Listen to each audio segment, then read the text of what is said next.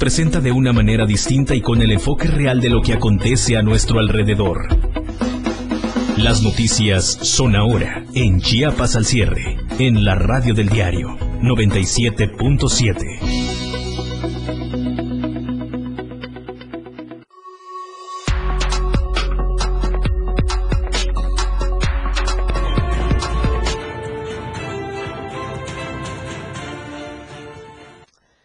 Muy buena tarde, muy buena noche. ¿Cómo está? Qué gusto saludarlo. Y es martes, soy Efren Meneses y estamos listos con la información en Chiapas al cierre. Gracias por estar en sintonía y frecuencia con nosotros a través de la radio del diario 97.7 de frecuencia modulada y por supuesto también a través de las redes sociales. Estamos en Facebook, en YouTube y en Twitter. Quédese con nosotros porque tenemos mucha información importante y útil para usted. Habrá muchos temas para platicar el día de hoy. Estaremos hablando del COVID-19, el tema de la entrada ya de Uber prácticamente a Tuxtla Gutiérrez y lo que ya se está originando y generando en ese contexto. Y además, hoy es el Día Mundial de la Lucha contra el Cáncer de Mama. Hay que seguir trabajando en esa concientización y le tenemos información precisamente al respecto. ¿Qué le parece si se queda con nosotros? Porque lo que ahora es noticia, después de esa historia. Comenzamos. Chiapas al cierre.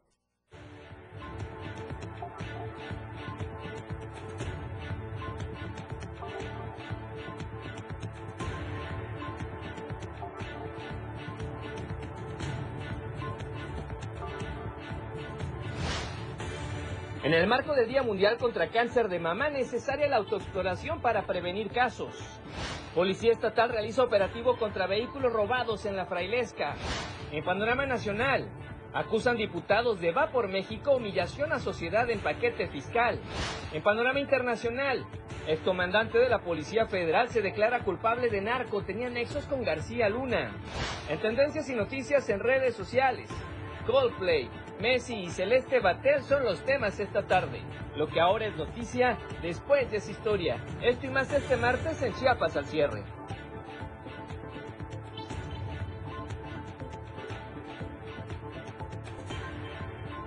Nuevamente, qué gusto saludarlo. Gracias por estar en sintonía y frecuencia con nosotros a través de las redes sociales y de la radio del Diario de Chiapas. Soy Efraín Meneses y tenemos información importante y útil para usted. Como siempre, un cordial saludo de nuestro director general, Gerardo Toledo Coutinho, y nuestro gerente general, Rogelio Toledo Coutinho, ambos comprometidos con la información y con la vanguardia tecnológica. ¿Qué le parece si comenzamos con temas importantes y precisamente hoy se conmemora el Día Mundial de la Lucha contra el Cáncer de Mama y tan solo en el 2020, escuche usted, más de 7 mil mujeres en nuestro país perdieron la vida a través de esta batalla contra este cáncer tan peculiar. Obviamente se tiene que trabajar mucho como sociedad para prevenirlo y para contrarrestarlo. ¿Qué le parece si vamos al siguiente reporte? En México murieron más de 7.000 mujeres durante el año 2020 debido al cáncer de mama, enfermedad que tiene la tasa más alta de muertes entre la población de 60 años o más. Este 19 de octubre es el Día Mundial de la Lucha contra el Cáncer de Mama, una fecha promovida para crear conciencia sobre la enfermedad que ocasiona la muerte a partir del crecimiento descontrolado de células que forman un tumor maligno que puede invadir otros tejidos. Y aunque Chiapas está entre las entidades con las tasas más bajas de la enfermedad, es importante importante que las chiapanecas no abandonen la autoexploración mamaria y la detección temprana. De acuerdo con especialistas, el cáncer de mama no tiene una causa única. Se han identificado una serie de factores que pueden contribuir a la aparición y desarrollo de la enfermedad. Por ejemplo, la edad, el inicio temprano de la menstruación o el inicio tardío de la menopausia. También los antecedentes de cáncer de seno o de ovario en la familia, obesidad, sobrepeso, tabaquismo y alcoholismo, así como mutaciones genéticas que han sido heredadas. En México, durante durante 2019 se registraron 15.286 nuevos casos de cáncer de mama en la población de 20 años y más. De estos, 167 fueron hombres y 15.119 mujeres. Para Diario de Chiapas, Marco Antonio Alvarado. Bien, y en ese contexto precisamente eh, el gobernador del estado, Rutilio Escandón Cadenas, hizo un llamado para que toda la sociedad se sume en contra del cáncer de mama. Es importante hacer este esfuerzo en materia de salud, sobre todo en materia de prevención. Escuchamos lo que dijo el mandatario estatal. Hacemos un llamado muy fraternal, solidario, a todas y a todos, los hombres y las mujeres, que nos sumemos en la lucha contra el cáncer de mama. Hoy, 19 de octubre, es este Día Internacional contra esta enfermedad tan sensible. El llamado con mucho cariño a las mujeres es que se autoexploren, se exploren clínicamente, se hagan las mastografías, se le dé continuidad en las clínicas y en los hospitales a este padecimiento que es tan fuerte. Así que vamos todos a cuidar la salud y a combatir el cáncer de mama. Bien, ahí escuchábamos precisamente el llamado del mandatario estatal Rutilio Escandón Cadenas. Y en ese contexto, para sensibilizar y promover entre la población en general y derechohabiente del IMSS la importancia de la prevención del cáncer de mama, personal de la Unidad de Medicina Familiar número 25 y la Subdelegación Administrativa en Tuxtla Gutiérrez formaron dos lazos rosas humanos, portando globos, cubrebocas y moños de color rosa, así como camisetas blancas, playeras alusivas a esta fecha y sus uniformes normativos, el personal de las diversas categorías de ambas unidades se organizó de forma voluntaria para conformar este lazo humano en las áreas públicas de sus respectivas unidades. María Antonia Aguilar Escobar, titular de la Jefatura de Trabajo Social de la Unidad eh, Médico Familiar, de Medicina Familiar número 25, perdón, señaló que esta actividad tuvo la intención de promover entre quienes acuden a los servicios de unidades la autoexploración y las visitas programadas a los servicios prevenims de las unidades médicas como una medida de detección temprana de la enfermedad mamaria. Bien, y vamos a otro tema. Eh, dejamos por un lado lo que tiene que ver contra el cáncer de mama. Y bueno, pues resulta que hay noticias amables porque como resultado de su experiencia en investigaciones sobre sociedades de cazadores recolectores, Juan Ignacio Macías Quintero, que es docente de la licenciatura en Arqueología de la Universidad de Ciencias y Artes de Chiapas, la UNICACH, fue invitado a la Universidad París I Panteón Sorbona a realizar una estancia académica.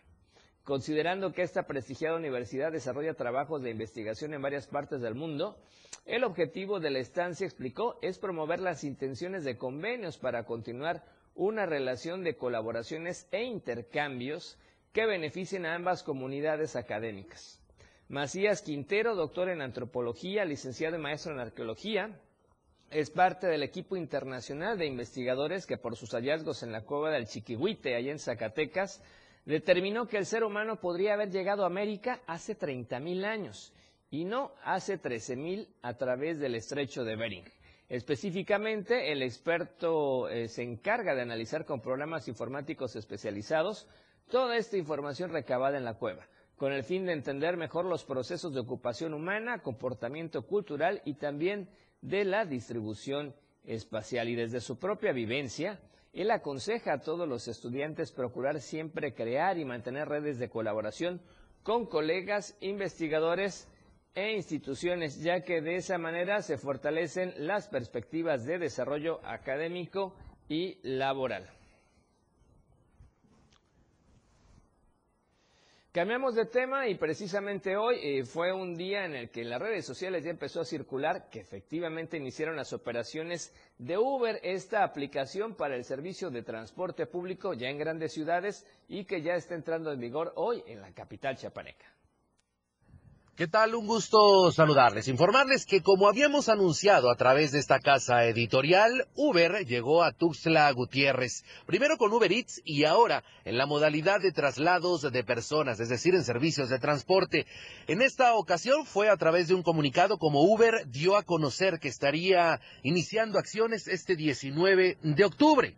En este contexto nos dimos a la tarea como casa editorial de realizar la comprobación de este servicio, en donde la comodidad, los costos y la atención son completamente distintos a lo que se había, pues obviamente, tenido por el transporte regular o común como el que tenemos en Tuxtla Gutiérrez. En este contexto, como podemos ver en las imágenes, realizamos un recorrido aquí al poniente de la capital chiapaneca, en donde comprobamos que sí, habrá alternativa para personas eh, concesionarias y que puedan ingresar a Uber, pero también a personas particulares que así lo deseen. Como cada inicio en esta aplicación, fue bastante lenta, la espera aproximadamente entre 7 y 10 minutos para poder tener el servicio, sin embargo, se lleva a cabo, se marca el tiempo de recorrido y los costos. Hasta el momento solo se pueden hacer los servicios, eh, eh, bueno, el pago de los servicios únicamente vía tarjeta. Posteriormente refieren los propios, eh, pues obviamente choferes de Uber, se estará llevando a cabo el cobro de manera en efectivo. Es así como Uber inicia ya acciones y actividades en Tuxtla Gutiérrez, por lo que se espera la modalidad de transporte tenga bastante éxito y solicitud, pero sobre todo con esto se garantice un servicio adecuado, positivo y confortable para los usuarios de este transporte. Informo para el diario de Chiapas, Eden Gómez. Bien, en ese contexto, pues también ya hay información eh, de la contraparte, los concesionarios totalmente establecidos, ya desde hace muchos años trabajando en Tuxtla Gutiérrez, ya tienen una opinión respecto a esta situación de la operatividad de Uber y además en el transcurso de la tarde se generó más información, se habla ya de detenciones de estas unidades por eh, la controversia que hay legal en la temática. Por lo pronto nos enlazamos con Marco Alvarado que tiene más información, por supuesto, al respecto. Marco, buenas noches, ¿cómo estás? Te escuchamos, adelante, por favor. ¿Qué tal, Efred? ¿Cómo estás? Buenas noches. En efecto, pues ha sido todo eh, literalmente un asunto de conmoción eh, la entrada en funciones de la plataforma tecnológica Uber en el estado de Chiapas, particularmente en la capital del estado. Pero eh, como bien lo señalabas, hay diferentes voces que se están manifestando en las últimas horas sobre este tema. Una de ellas es la del empresario tuxtleco Emilio Salazar Farías, quien expresó que el transporte de personas a través de esta empresa tecnológica podría significar eh, problemas para los concesionarios locales que no están preparados para competir en igualdad de condiciones y es que eh, reconoció que si bien la plataforma tecnológica Uber funciona muy bien en grandes ciudades, a su parecer Tuxtla Gutiérrez no está preparada para este tipo de servicios. Sobre todo, dijo, podría haber un impacto en la economía de los choferes. Escuchamos parte de la opinión que expresó el empresario local. Bueno, eh, el Uber es para, o yo creo que debería ser para ciudades muy grandes si aquí entrara mañana Uber, eh, más allá de que es una aplicación que tiene muchas ventajas, creo que causaría un gran problema de impacto económico a los taxistas. ¿Por qué? Porque es un servicio que es seguro, tiene vehículos más nuevos, etcétera. Pero eso también debe obligar a, a quienes tienen una concesión a tener vehículos mejor preparados y dar un mejor servicio. No creo que estemos preparados como ciudad para que entre una aplicación. ¿Por qué? Porque eh, los efectos económicos pueden ser terribles y peor aún, la reacción social puede ser este, importante. Información, en opinión del empresario Tuxtleco, pues era necesario crear algunos foros para eh, socializar el tema de la entrada de esas plataformas. Eh, recordemos que no es la única, hay otras plataformas de movilidad urbana, pero también decirte, Fren y auditorio, que Uber no se define como una compañía de transporte, más bien como una aplicación que conecta a socios conductores con usuarios que desean a un conductor privado tampoco se definen como una aplicación de taxis, porque según la empresa, Uber solo facilita por medio de la aplicación que conductores privados encuentren a personas que necesitan viajes seguros y confiables. De esta manera el usuario se conecta con el conductor privado, quien lo lleva al destino que haya elegido y como es sabido, la aplicación es utilizada por una diversidad de automovilistas que ofrecen este servicio. Eh, la mayoría de los usuarios destacan que son unidades recientes, bien climatizadas, eh, con amenidades como bebidas o snacks a lo largo del camino, así que esto resulta atractivo para los usuarios. Sin embargo, pues el anuncio, la llegada en el caso de Tuxtla Gutiérrez generó una enorme polémica a lo largo del día en las redes sociales y por supuesto también terminó por hacerse eco en la Secretaría de Movilidad y Transportes, donde el titular de esta dependencia, Aquiles Espinosa, incluso dejó ver que podría haber sanciones penales para quienes adopten esta modalidad que de momento, eh, tal y como fue señalada, no está contemplada en el marco legal local ya que este establece que el servicio de transporte de pasajeros solo lo puede brindar aquella persona que tenga una concesión eh, debidamente acreditada ante la Secretaría de Transportes, lo cual no estaría ocurriendo en el caso de estos, estos conductores de aplicación. Efren, también decirte que de acuerdo con información de Uber, el uso de esta plataforma puede incluso llegar a desplazar eh, el, el, uso de vehículos, sustituyendo de 5 a 20 automóviles en las calles.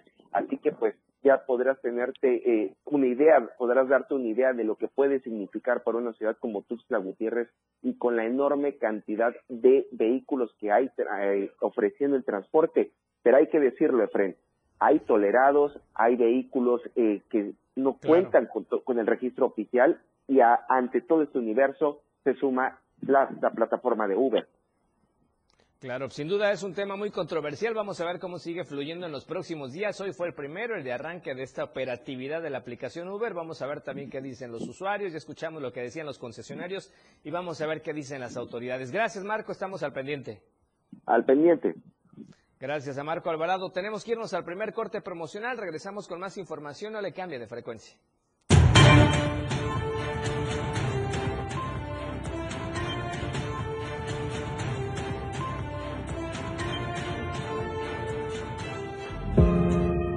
Quédese con Chiapas al cierre. 97.7 FM. Siempre en tu corazón.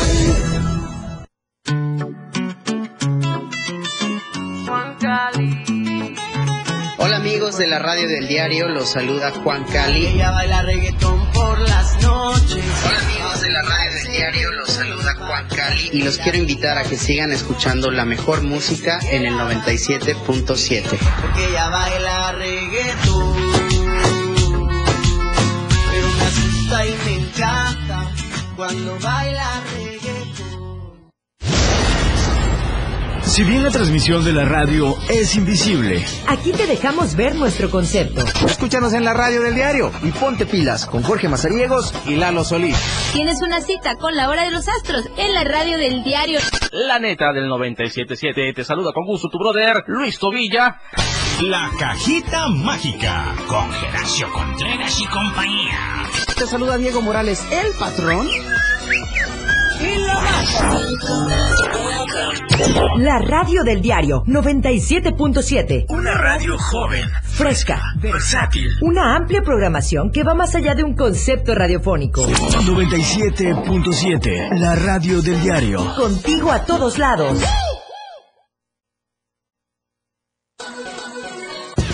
Más música en tu radio. Transmitiendo en Libramiento Surponiente 1999. Love this radio station. I love it. XHGTC 97.7. Desde Tuxtla Gutiérrez, Chiapas. La radio del diario le presenta más noticias. Chiapas al cierre.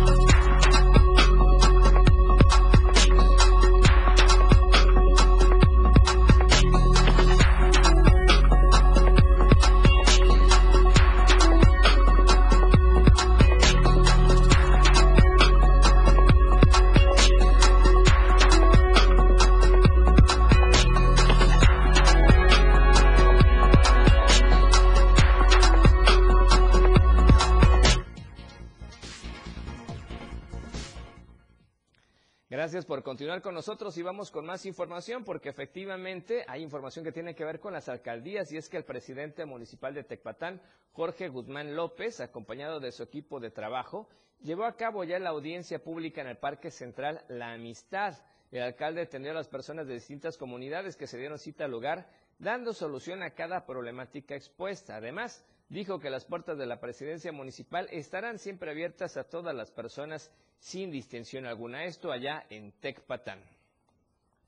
Por lo pronto vamos a San Cristóbal de las Casas porque también ayer, la tarde de, de este lunes, por ejemplo, se llevó a cabo la reunión entre autoridades salientes y funcionarios integrantes del Ayuntamiento de San Cristóbal de las Casas del periodo 2021 al 2024 para la entrega parcial de paquetes y documentación del ejercicio eh, fiscal.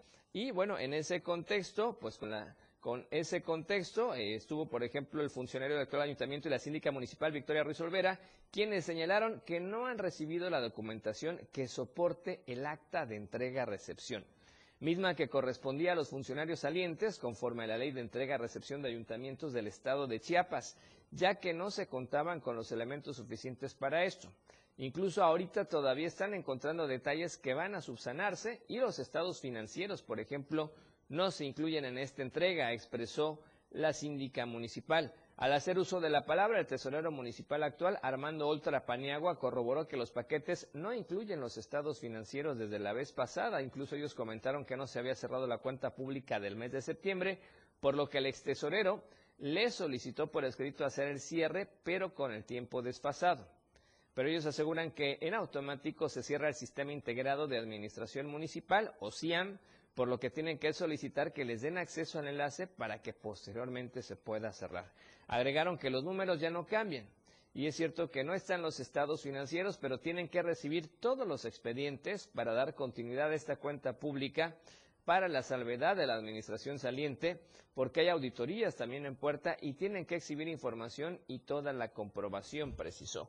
Por su parte, las autoridades de la administración saliente indicaron que los expedientes que forman parte de esa paquetería serán valorados y analizados minuciosamente para hacer las observaciones correspondientes para asumir o deslindar responsabilidades. Así la situación complicada ya en San Cristóbal de las Casas con la entrega-recepción.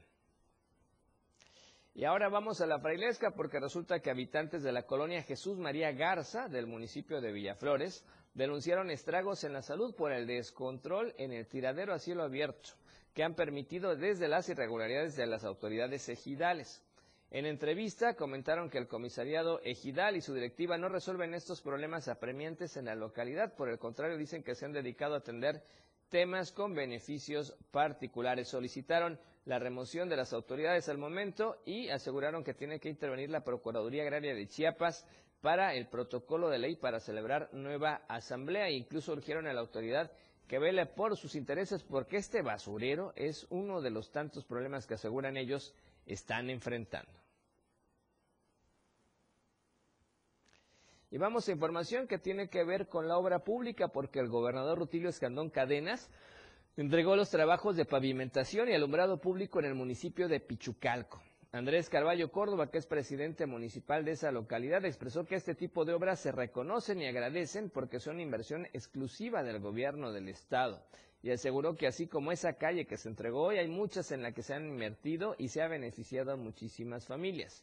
El secretario de Obras Públicas, Ángel Carlos Torres Culebro, detalló que solo en Pichucalco se han invertido más de 16 millones de pesos en vialidades, lo que transforma la vida de los habitantes. En su intervención, el gobernador reiteró que están haciendo más con menos porque se cuida el presupuesto, porque se hace con honestidad y también con amor al pueblo. Me da mucho gusto estar inaugurando esta vialidad tan importante de Pichucalco. Pichucalco es una gran ciudad, es un pueblo estratégico de Chiapas y merece tener una mejor imagen urbana, pero sobre todo mayor calidad y seguridad para las personas. Por eso nos hemos dado a la tarea de realizar obras públicas, infraestructura moderna para apoyar a todos los pueblos de Chiapas y Pichucalco no es la excepción. Bien, ¿y qué le parece ya que estamos hablando de vialidades? Nos vamos a las que están acá en Tuxtla Gutiérrez para que de acuerdo a la tecnología que tenemos en, el diario de Chiapas y en Chiapas al cierre usted puede ver cómo están las calles de la capital chiapaneca. Estamos ahorita en el crucero de Chapultepec y Quinta Norte y la verdad el tráfico se ve bastante tranquilo para que usted pueda circular sin ningún problema. Eh, y por ejemplo, ahorita acabamos de ver un vehículo que dio una vuelta prohibida, tipo U, retorno totalmente. Y ahí va otro siguiendo esta mala escuela. Esto no se puede hacer, esto está prohibido porque puede generar accidentes, pueden chocar con los vehículos que vienen enfrente en el control de su carril total. Así es que esta vuelta no está permitida. Sin embargo, lo hicieron y dos vehículos seguiditos. No haga eso, por favor, evite accidentes, evite poner en riesgo a la ciudadanía. No se puede hacer, respete todas las señales de tránsito, respete los límites de velocidad y bueno, sobre todo respetar también la luz de los semáforos en amarillo y en rojo, porque vemos que hay gente que acelera y quiere ganarle a los semáforos y eso no está bien. Eso genera problemas, eso genera accidentes. Y a los peatones, pues indicarles y reiterarles que por favor usen el puente peatonal. Estamos viendo incluso cómo una moto está trabancada, vea cómo le está queriendo ganar y se atrevió a ganarles en el semáforo a varios vehículos. Seguramente tenía prisa por llegar a entregar el pedido, pero eso no, no se debe hacer porque por eso los constantes accidentes de tránsito en la capital chapaneca. Por favor, mantenga la calma, evite este tipo de incidentes y accidentes, por favor, que se pueden eh, evitar precisamente con la responsabilidad, con el uso adecuado de la responsabilidad. Y vamos a comentarios en redes sociales, vamos a ver qué nos han platicado el día de hoy. Sobre todo le decíamos un tema controversial, es lo de Uber, que ya entró en operatividad hoy en Tuxtla Gutiérrez. Y Urdo César nos pone, los taxistas, aparte de traer autos en mal estado, se exceden en el cobro del servicio. Qué bien que haya la opción de un servicio de mejor calidad para el Estado. Eso nos puso Urdo César, así es que es una opinión que obviamente muy válida y respetamos. Gracias por escribirnos sus comentarios en redes sociales. Vamos a ver cómo sigue esta aplicación de Uber para los próximos días. Vamos a temas que tienen que ver con la pandemia y el COVID-19.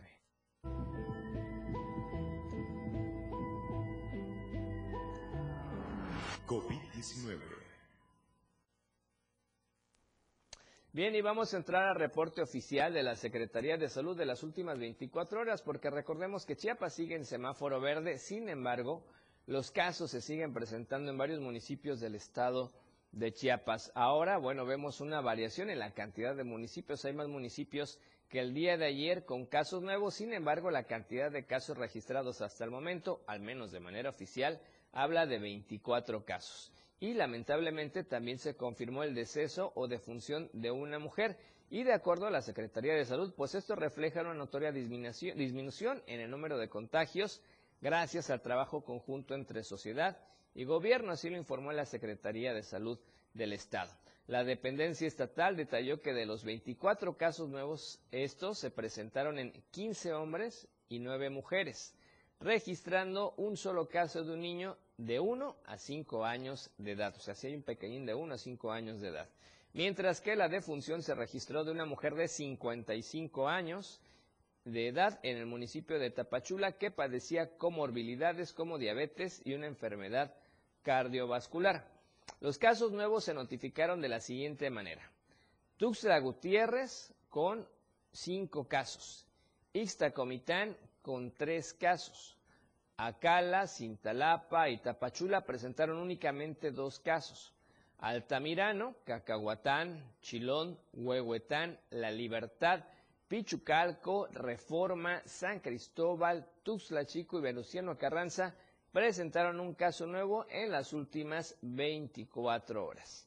Es importante mencionar que para seguir a la baja en el número de casos, la población debe mantener las medidas sanitarias en casa, en el trabajo y en todos los entornos así como acudir a la aplicación de la vacuna anti-COVID en todos los módulos que ya están disponibles o en su caso cuando las brigadas acudan a los hogares con la estrategia de casa por casa y negocio por negocio, siendo el mecanismo de protección obviamente más seguro para controlar los contagios y prevenir las formas graves de esta enfermedad. Es el llamado de la Secretaría de Salud y por supuesto nosotros nos sumamos también a ese llamado para mantener esta baja cantidad de casos de COVID-19, evitar que los riesgos se sigan generando, por supuesto, en diferentes partes de la entidad. Es importante que la gente entienda que hay que seguirse cuidando, que hay que seguir evitando los eventos masivos o los lugares concurridos, el uso del gel antibacterial, el uso obligatorio del cubrebocas, lavarse las manos constantemente con jabón, en fin,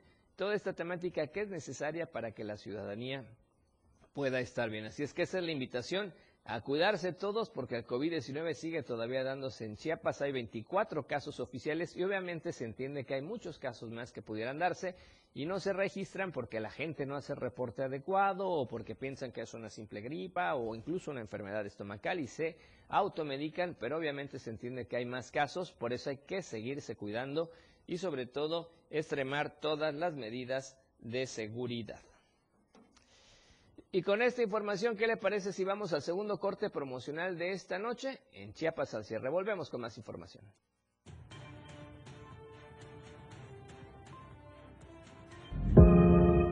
Quédese con Chiapas al cierre.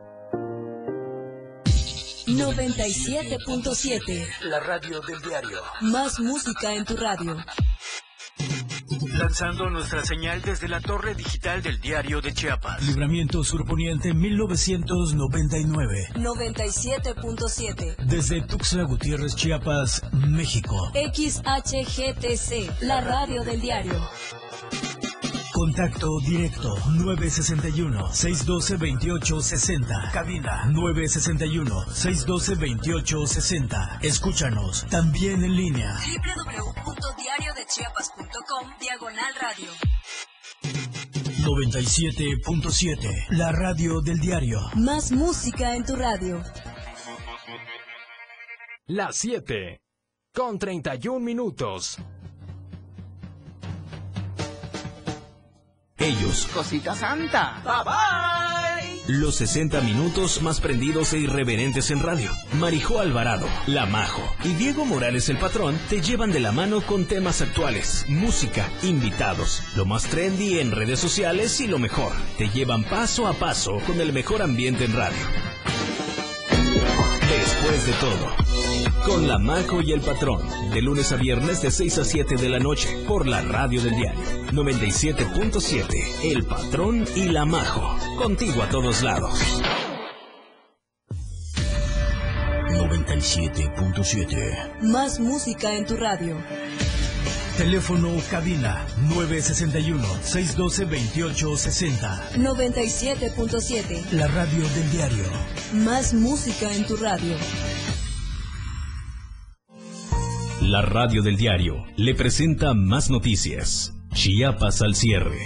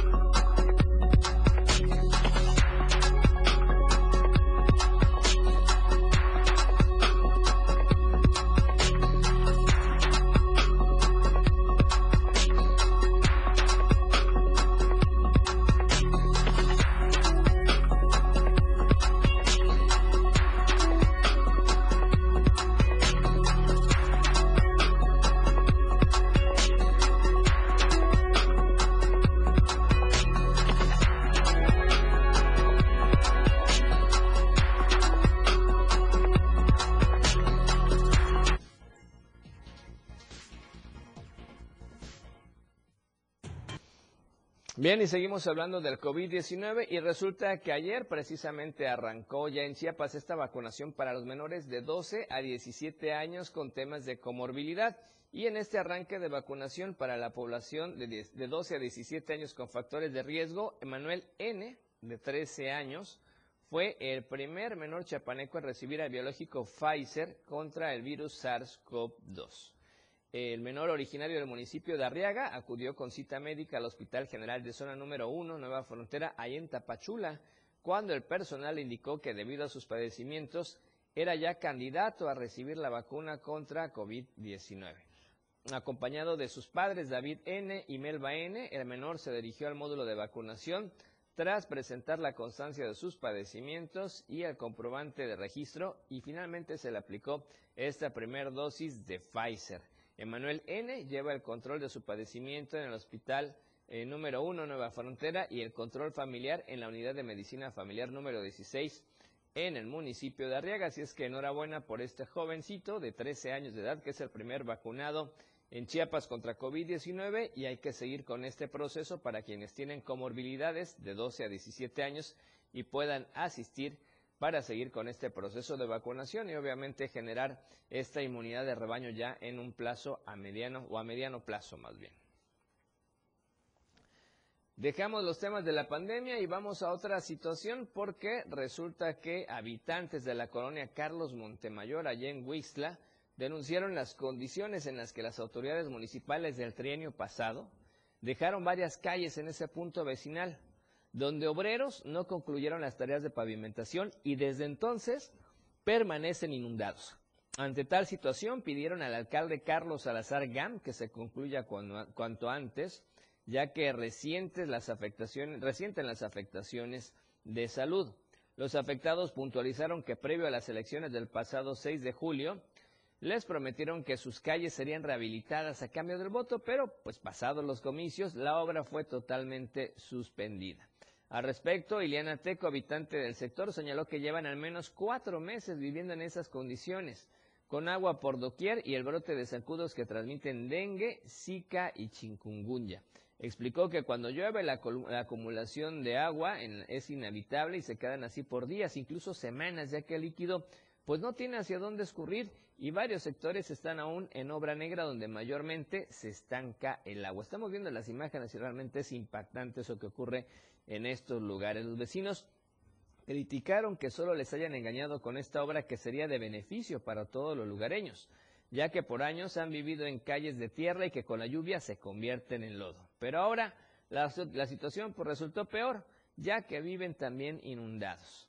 En el lugar se puede observar cómo los lugareños tienen que lidiar con este grave problema, ya que hay niños que salen a las calles a jugar y podrían ser víctimas también de un accidente. En otros casos, pues les resulta imposible caminar por ese sector debido a que lo que antes eran maquetas ahora están cubiertas por agua y no hay manera de deambular por ahí. Además, los cúmulos de escombros han quedado olvidados en los principales accesos de esa colonia, lo que representa aún más riesgo para los pobladores de ese lugar ubicado ya en los suburbios de la cabecera municipal de Huizla. Como ve, situación bastante deplorable en la que se encuentra en esta, en esta zona de Huizla. Se ve la calle parcialmente construida, todo un pedazo en el centro de la calle donde se estanca el agua que pareciera un pequeño arroyo, pequeño estanque o pequeño río, como usted quiera verlo, pues ahí queda, llueve, estamos en temporada de lluvias y se queda acumulada el agua generando todo ese tipo de problemas y padecimientos. Vamos a otros temas, entramos a cuestiones que tienen que ver con la política y resulta que en Chiapas más de 200 solicitaron revocación de mandato. Más de 23.000 ciudadanos y organizaciones presentaron avisos de intención para promover la conclusión anticipada en el desempeño del cargo de Andrés Manuel López Obrador como titular del Poder Ejecutivo Federal. De manera preliminar, el Instituto Nacional Electoral dio a conocer que recibió 23.906 avisos de intención por parte de ciudadanas y ciudadanos, así como de organizaciones que buscan constituirse como promoventes de la revocación de mandato, que en caso de obtener el apoyo ciudadano habrá de llevarse a cabo el próximo 27 de marzo del 2022. De acuerdo con lo establecido en los lineamientos, entre el primero y el 15 de octubre, el instituto informó que recibió en sus 32 juntas locales y las 300 distritales las solicitudes que habrán de detonar este proceso de participación directa. Durante el periodo establecido, el INE puntualizó que en el estado de Chiapas se recibieron 228 avisos de intención para promover la revocación de mandato. Por lo anterior, el organismo electoral manifestó que en próximos días la Dirección Ejecutiva de Prerrogativas y Partidos Políticos revisará la documentación a fin de verificar el cumplimiento de los requisitos y con ello dar a conocer la lista de quienes estarán en posibilidades de recabar firmas. Según lo establecido en los lineamientos para organizar la revocación de mandato, el INE apunta que cada uno de los avisos de intención debió ser presentado en original y con firma autógrafa y estar acompañada de una cuenta de correo electrónico para el acceso a la aplicación informática que se, utilizará para recabar las firmas de apoyo de la ciudadanía. Para Diario de Chiapas, Ainer González. Cambiamos de tema y resulta que eh, se han recuperado más de 12.000 empleos en Chiapas, al menos eso es lo que indican las autoridades. Vamos al reporte. Tras una racha consecutiva de 19 meses de no registrarse un crecimiento estatal, el número de trabajos formales en Chiapas se ha recuperado en un 5.56%. De manera escalonada, el número de trabajadoras y trabajadores asegurados ante el Instituto Mexicano del Seguro Social en Chiapas ha ido creciendo durante los últimos tres meses, siendo agosto del 2021 el de mayor crecimiento al romperse el récord de personas laborando bajo la formalidad. De acuerdo a datos del IMSS, durante los últimos 12 meses en Chiapas se han recuperado y creado 12.850 nuevos trabajos, esto tras pasar de 218.178 empleos formales en agosto del 2020 a 231.028 en agosto del 2021. Asimismo, las cifras del IMSS revelan que el mes de agosto del 2021 ha sido el periodo de mayor registro de personas aseguradas ante la institución durante la pandemia por COVID-19, considerando que antes de decretarse emergencia sanitaria por esta enfermedad, el mes de mayor registro fue en noviembre de 2019, cuando se contaban 228.778 empleos formales. A nivel nacional, Chiapas se ubica como la entidad número 24 con mayor número de personas aseguradas ante el IMSS, esto por detrás del estado de Jalisco que registra 1.837.975 personas aseguradas y por encima de Tlaxcala que cuenta con 114.983 personas aseguradas. Para Diario de Chiapas, Ainer González. Vamos a la información que tiene que ver con la nota roja.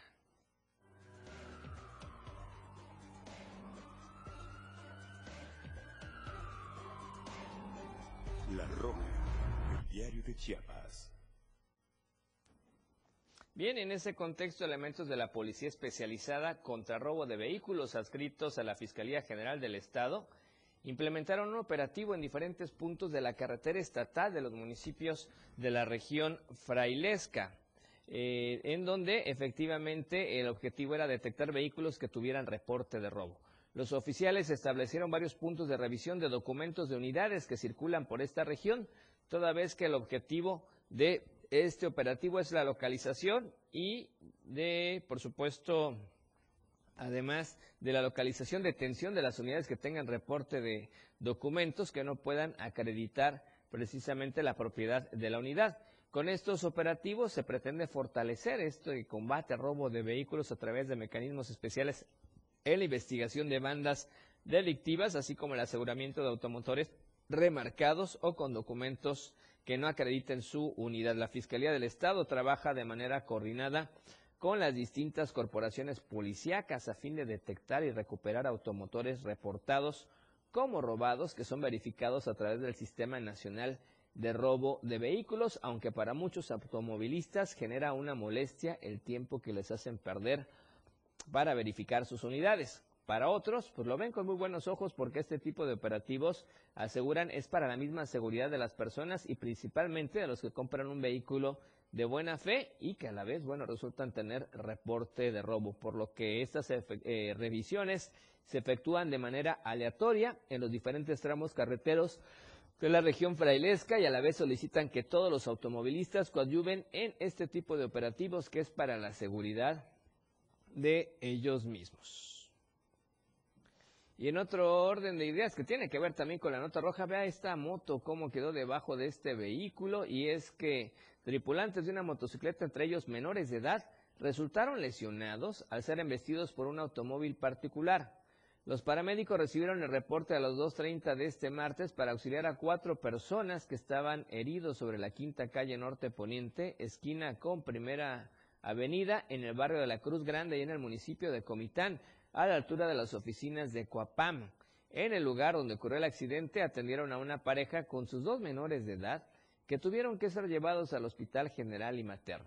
Según información recabada, el conductor de la camioneta de marca Chevrolet color gris, con placas de circulación del estado de Tabasco, WGT 7293, se pasó el alto del cruce de la primera avenida y con el exceso de velocidad, pues la camioneta chocó contra la motocicleta y los tripulantes salieron de manera inmediata expulsados. Agentes de vialidad municipal se hicieron cargo del peritaje para deslindar responsabilidades el que, en el que se reporta a uno de los menores lamentablemente delicado de salud. Así es que hay que extremar los cuidados cuando usted transite, por favor. Y veíamos una familia, cuatro personas arriba de una moto allí en el caso de Comitán. Lamentablemente, pues la persona no respetó el alto, los impactó y el más lesionado es un pequeñín que tuvo que ser trasladado al hospital y se reporta todavía delicado de salud. Así es que muchísimo, muchísimo cuidado. Con esta información vamos al tercer corte promocional de esta noche. Regresamos con más en Chiapas al cierre.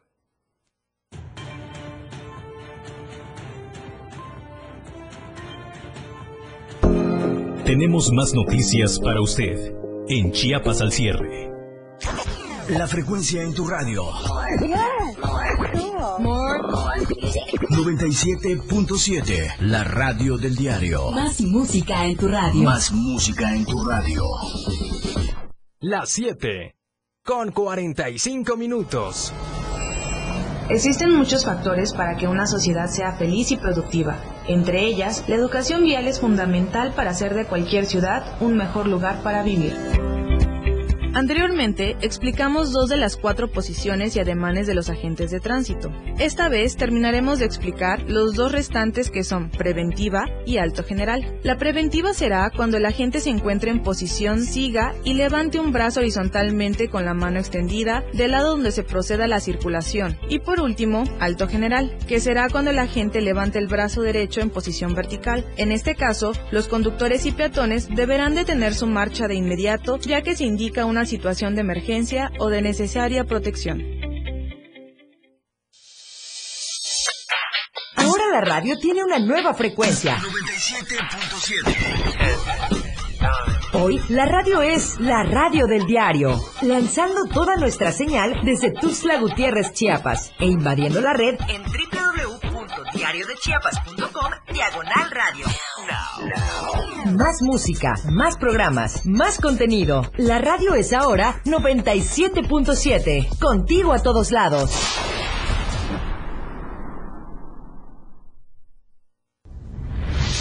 ...97.7... La radio del diario. Más música en tu radio. Todas las noticias para usted en Chiapas al cierre.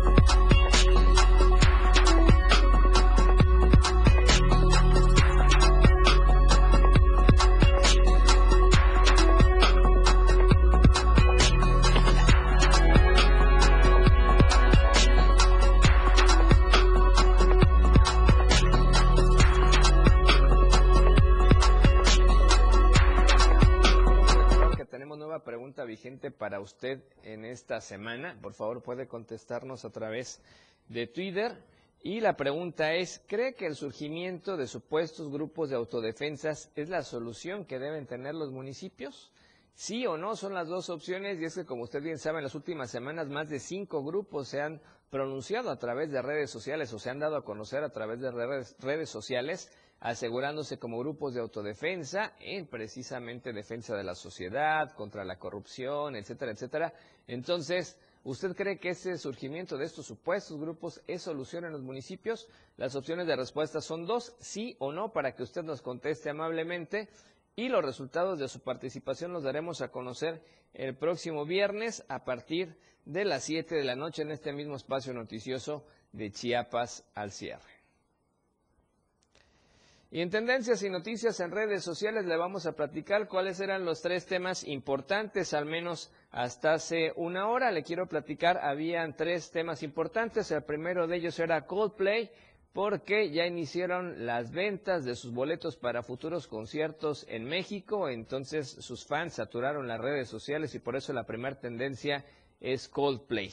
La tendencia número dos es Messi, que tiene que ver precisamente con el partido de fútbol el día de hoy ahí en la, en la UEFA Champions League. Así es que Messi, la tendencia número dos, Y la tercera tendencia que sí está relacionada con política, Celeste Batel, quien fuera esposa de Cuauhtémoc Cárdenas, que falleció el día de hoy y obviamente hubo condolencias y eh, mensajes eh, de apoyo a Cuauhtémoc Cárdenas, el ingeniero Cuauhtémoc Cárdenas, que usted recordará es de los personajes de izquierda importantes del país y que ha querido ser presidente de la República.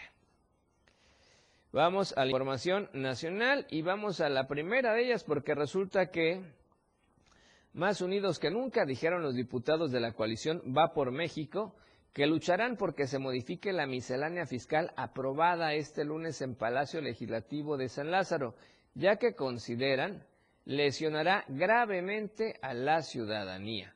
Rubén Moreira Valdés, coordinador de la, bancada, de la bancada parlamentaria del Partido Revolucionario Institucional en la Cámara de Diputados, dijo que la miscelánea fiscal es el preámbulo para los cambios constitucionales que busca hacer Morena en materia de energía. Dijo que lo que preocupa es que no se escuchó a los mexicanos, no se escuchó a las y los diputados que traen desde los partidos políticos la voz de las organizaciones de la sociedad civil la voz de los contadores públicos, la voz de los jóvenes que hoy están siendo amenazados, aseguró Moreira. Jorge Romero, que es coordinador de los diputados del Partido Acción Nacional, reiteró que Movimiento Regeneración Morena, Nacional Morena, perdón, no movió ni una coma de la propuesta de la miscelánea fiscal enviada por el Ejecutivo Federal y aseguran que atenta contra los mayores de 18 años sujetos a sanciones por no inscribirse al Registro Federal de Contribuyentes. Acusó que el oficialismo finta que escucha otras opiniones, agregó que va por México impulsará el debate en la Cámara e impedirá que haya actitudes de terrorismo fiscal contra jóvenes de 18 años. Luis Espinosa Cházaro, coordinador del PRD, que es el último partido integrante de la coalición Va por México, subrayó que su contingente está del lado de ciudadanos y en contra de cambios en las leyes tributarias como el límite para deducciones de empresas o donaciones físicas que se propone en el impuesto sobre la renta. Aseguraron, no nos humilla perder una votación del lado de la razón. Humillan a niño con cáncer que no recibirá medicamentos porque están tasando donaciones a asociaciones civiles. Humillan al campesino que no tendrá apoyo si no da su anuencia para estar en el programa Sembrando Vidas. Con relación precisamente a esta miscelánea fiscal, la coalición Va por México dejó en claro que no habrá, espacio, no habrá espacio en la Cámara de Diputados para economizar tiempo o dar fast track este 19 y 20 de octubre, que es la fecha límite para aprobar la ley de ingresos y darán la batalla en el Pleno en San Lázaro. Así es que hoy y mañana estará en debate la miscelánea fiscal.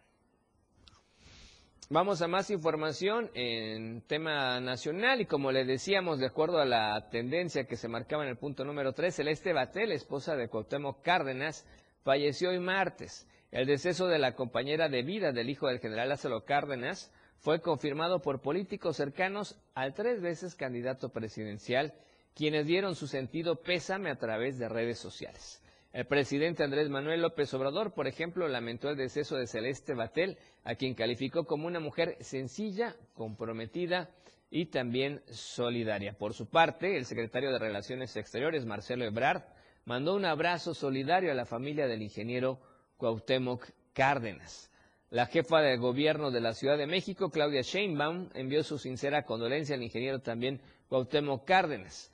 También están los mensajes del gobernador de Sonora, Alfonso Durazo, quien envió, eh, quien envió también un abrazo solidario a los hijos de Cuauhtémoc Cárdenas y Celeste Batel. El senador de Morena, Ricardo Monreal, también calificó a Celeste Batel como una mujer comprometida con la democracia y externó sus condolencias. La senadora por el estado de Baja California Sur, sur de la actual legislatura, Lucía Trasviña, lamentó también profundamente este deceso. Celeste Batel, de nacionalidad portuguesa, contrajo nupcias con el ingeniero Cuauhtémoc Cárdenas en 1963 en presencia de los padres de este último, del general Lázaro Cárdenas y doña Amalia Solórzano. Del matrimonio nacieron sus tres hijos, Lázaro, Cuauhtémoc y Camila Cárdenas Batel. Actualmente, su hijo, el exgobernador Lázaro Cárdenas Batel, es actual jefe de asesores del presidente Andrés Manuel López Obrador. Y vamos a la primera información internacional que tenemos esta tarde, que anda circulando en redes sociales. Iván Reyes Arzate, excomandante de la extinta Policía Federal, se declaró culpable ante un juzgado del Distrito Este de Nueva York en Estados Unidos por los delitos de narcotráfico y recepción de sobornos por parte de El Seguimiento 39, que es brazo de cártel de Sinaloa. El excomandante era llegado de Genaro García Luna, quien fuera exsecretario de Seguridad Pública Federal durante el sexenio del expresidente Felipe Calderón. Cuando sea sentenciado, Reyes Arzate enfrenta una sentencia mínima obligatoria de cinco años de prisión y una sentencia máxima de 40 años de prisión. En Twitter, la Fiscalía Federal para el Distrito Este de Nueva York explicó que Iván Reyes Arzate conspiró para el tráfico de cocaína de México a Estados Unidos. Además, el ligado a Genaro García Luna también habría beneficiado al cártel de los Beltrán Leiva, entre otros. En su comunicado de prensa difundido en Twitter, la Fiscalía de Nueva York agregó sobre este caso que eh, el exfuncionario aceptó miles de dólares a cambio de información sobre la investigación policial contra el seguimiento 39. Forjó alianzas con narcotraficantes y traicionó al pueblo de México. Iván Reyes Arzate se hizo de la vista gorda y dejó que narcotraficantes operaran con impunidad. Por lo pronto, la Fiscalía de Nueva York también dijo que la Administración de Control de Drogas, la DEA de Estados Unidos, trabajó para identificar esta mala semilla y llevar ante la justicia al ligado García Luna. Imán Reyes Arzate mezclaba sus actividades policiales también con las criminales. Como ve, situación bastante penosa ya en Estados Unidos. Y en información internacional también importante, vea, lamentablemente un avión con 21 personas a bordo se estrelló hoy martes al despegar cerca de Houston, Texas, en Estados Unidos. Afortunadamente, todos los pasajeros y la tripulación lograron, salir de la aeronave antes de que ésta se incendiara, así lo informaron los bomberos. La aeronave MD-80 tuvo el percance en el aeropuerto ejecutivo de Houston cuando despegaba del lugar al norte de la carretera de Morton, cerca del aeropuerto ejecutivo local. Hasta el momento se desconocen las causas de este suceso. Los primeros informes indican que los 19 pasajeros y la tripulación salieron de forma segura de la aeronave con un informe de una lesión, según la cuenta en Twitter del condado de Waller. Al lugar se desplazaron equipos de emergencia y bomberos para participar en las labores de rescate, para extinguir el fuego tras el accidente aéreo en el aparato viajaban personas que asistirían por la noche a un juego de béisbol entre los Astros de Houston y los Red Sox de Boston. Como ve el avión, un McDonnell Douglas bimotor, según un funcionario local, fue destruido casi por completo por las llamas, tal como se ven las imágenes que le estamos compartiendo y que fueron difundidas a través de las redes sociales. Dijo que los que iban como pasajeros salieron muy, muy aturdidos pero afortunadamente salieron por su propia cuenta. Y con esta información estamos llegando al, al, final de la emisión del día de hoy, martes. Gracias a usted por su preferencia y por su compañía. ¿Qué le parece si nos vemos y nos escuchamos mañana en punto de las 7 de la noche? Primero Dios, acá en Chiapas al cierre. Mientras tanto, disfrute el resto de la noche como usted ya sabe y como tiene que ser, de la mejor manera.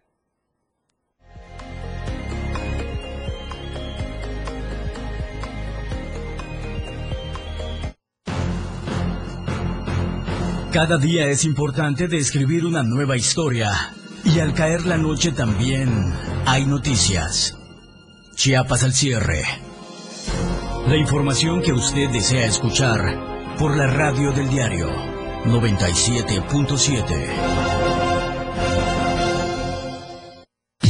97.7. La radio del diario. Más música en tu radio lanzando nuestra señal desde la torre digital del diario de Chiapas. Libramiento Surponiente 1999. 97.7. Desde Tuxtla Gutiérrez, Chiapas, México. XHGTC, la radio del diario.